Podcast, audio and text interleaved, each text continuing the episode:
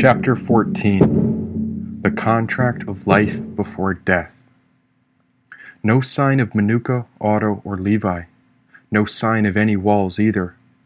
There was nothing to see until a light flickered on in the distance where a vast room emerged around a yellow lamp suspended from above.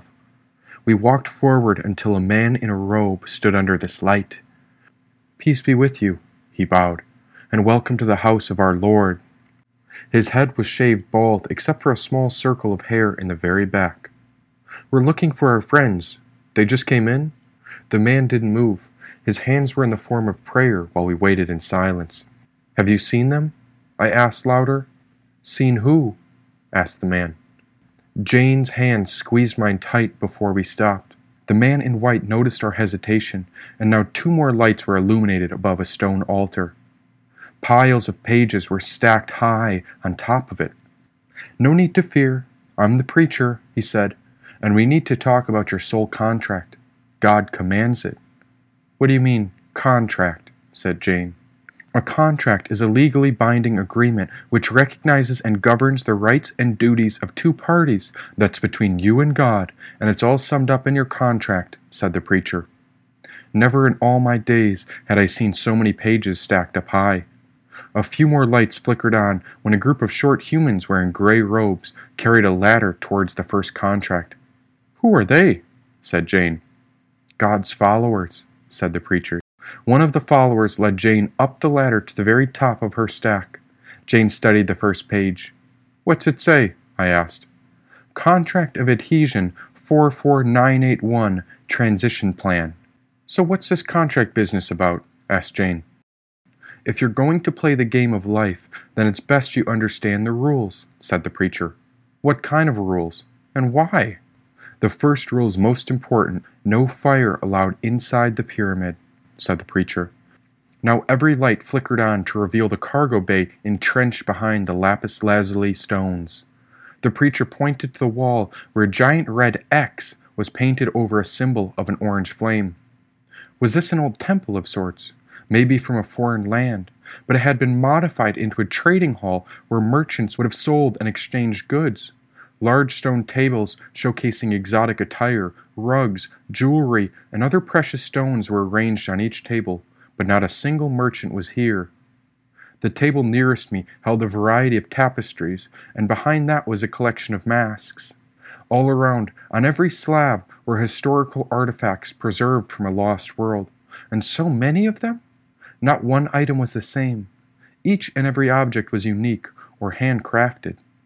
"Sign the contract and you can take whatever you'd like," said the preacher. "Well, I'm in," said Jane. "Where do I sign?" The preacher pointed to the bottom of her stack. Without looking at another page, Jane climbed down the ladder and signed the very last page. Then the follower scuttled the ladder in front of my stack. "You're not going to read any of it." She rolled her eyes at me. "I saw Merlinite back there. Do you know how rare that stone is? I think I saw tarot cards too," she pointed. "Yeah, and I see a chest full of gold, but it feels a little too good to be true. What if it's a trap?" "God doesn't want to trap you. He wants to love you and give you everything your heart desires. God is good," said the preacher. What a strange dilemma. Or was it a bribe? Because why give all this away? Why not keep it for themselves? There was a giant crystal boulder positioned in the center of a small Zen garden where pure white sand had been combed into circles around it. But what was this nonsense? And how had these followers come to listen to this man? "So I can have anything, even this," said Jane. "Take whatever you'd like," said the preacher. Jane shrugged her shoulders, then smiled, and made her way over to a table filled with gold, crystals, and precious stones. Her fingers took turns piling gems into her coat. Climbing up the ladder, I studied the word adhesion on the top page. Well, I wasn't going to let one word stump me. Flipping through the pages, I found a detailed agenda and the contents, which included the report number, recipient catalog number, title and subtitle, report date, authors, performing organization name and address, work unit number, contract and grant number, sponsoring agency code, and the astrological sign at which these pages were printed. Of course, someone had printed this historical document far better than I have. No surprise there. And as I turned the page, Well, you can't forget about the supplementary notes or the abstract either. Yes, the abstract. Now it's getting good. I read aloud. The information supplied in this document, Contract of Adhesion 44982 Transition Plan, is based on established universal practices and lawful rights of the land upon which the contract is to be signed, including any current provisions in regards to the universe which may be deemed necessary by the... Wait, what? Sitting on the top step of the ladder, I skipped past the first 50 pages or so and continued to read. The Space and Exploration Committee, documented in the Outer Space Handbook, Series 7, Section 12, paragraph C through E, beginning on lines 44 through 112, is bound by the endorsement regarding planetary concerns on behalf of the satisfactory approval of current residential leaders guaranteed by proof of human identity regarding the transition discussion of O-828. Solidified by an endorsement of the provisional agenda set on page J29. This contract includes any current celestial bodies and/or vessels, including but not limited to nearby astronomic and galactic mass in the nearby vicinity to bind the contract by... My eyes blinked. I looked back at Jane, who was holding different crystals up to the light, then pocketing them inside her new jacket she just put on. I flipped a couple hundred pages deeper and began to read again. Reaffirming the importance of the universal cooperation in the field of exploration, experiences, and use of outer and inner space, including the celestial bodies cited in the Appendix G12 for the resolution on Table M313, we request the committee to fulfill the contract upon deliberation of a specialist bound to its legal subcommittee in an effort to consider the question and elaboration of the drafted universal treaty concerning the global land and its inhabitants through... What the... Yeah, I'm not signing this. The preacher wasn't phased. Instead, he turned to watch Jane, who was stuffing her pockets with more gems. After she ran out of space, Jane found yet another new coat with gold and feathers. "Is this even my style?" yelled Jane. "Never mind. Doesn't have any pockets." The preacher nodded. "That gold is as pure as God could craft it." "So you know God?" I asked the preacher. "I hear his words, so I'm his interpreter," said the preacher. "And why's that?" "Because God commands it," he said. "Well, about this contract. I don't even know what any of it says." "But she signed it. And look what she gets. She gets all of God's love," said the preacher. "Look at this," said Jane. "Is this a samurai sword?" "Jane, put it back. We don't need any of this. We don't even know what the contract says." "Has anyone ever read through a whole contract?" "Like ever?" asked Jane. "One person tried to read it all, but after the seventh day he passed on. Once he realized we had no food here, his body perished rather abruptly. If only he knew that brunch was waiting around the corner.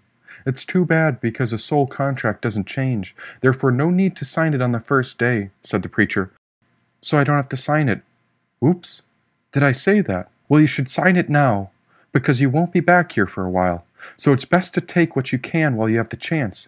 You'll have to sign it before you leave here anyway," said the preacher. "And where are we?"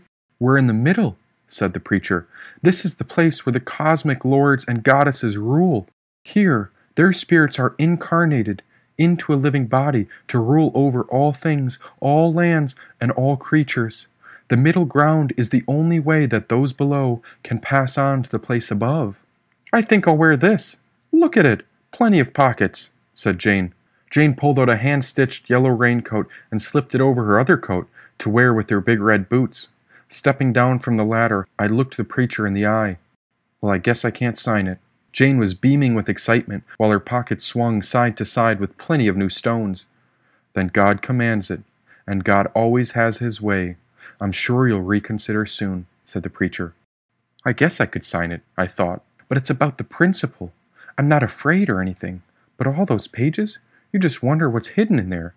"Who cares? It's just paper anyways," whispered Jane. In the very back of the trading hall was the only door left for us to take. We followed the preacher when we passed by a stone table as the strangest thing caught my eye.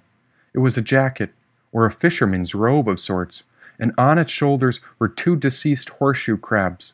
Long tails stretched down to the elbows. The garment was blue with white, and I always wanted a coat of my own. "You like that one?" whispered Jane. I shrugged. Jane jumped back to grab it. "And thanks for all your help, Mr. Preacher. I am feeling a bit cold in here. Plus, I've always had a thing for jackets, so I think I'll take this one too." "Of course," said the preacher, not looking back. She tried it on, but it was far too big for her. "I've always wanted to wear someone else's skeleton, you know, just to see how it feels to walk inside their body," said Jane. "Interesting. Never had the thought cross my mind, but at least Jane was smiling." I looked back at the grand room one last time before Jane waved to the followers and the preacher. Heading through the back door, we entered a dark room. After the door closed behind us, Jane handed me the jacket and the lights flickered on. Even more followers were waiting for us in this tiled room. They were adults, I think, or maybe children who never grew into their bodies. All 30 of them were coming towards us when I heard a lock secure the door behind us. 2 metal chairs with straps were already waiting ahead, and it was clear that these 30 or so followers were ready to tie us up. I looked for a way out, and there were at least 12 doors all around us, but it was impossible to know where each one went. Every door was unique and built from exotic wood or metals, with the most noticeable entry being a dark staircase descending down into the darkness. The preacher entered through a yellow side door, while even more followers came in behind him. "Grab that thief. God commands it," said the preacher.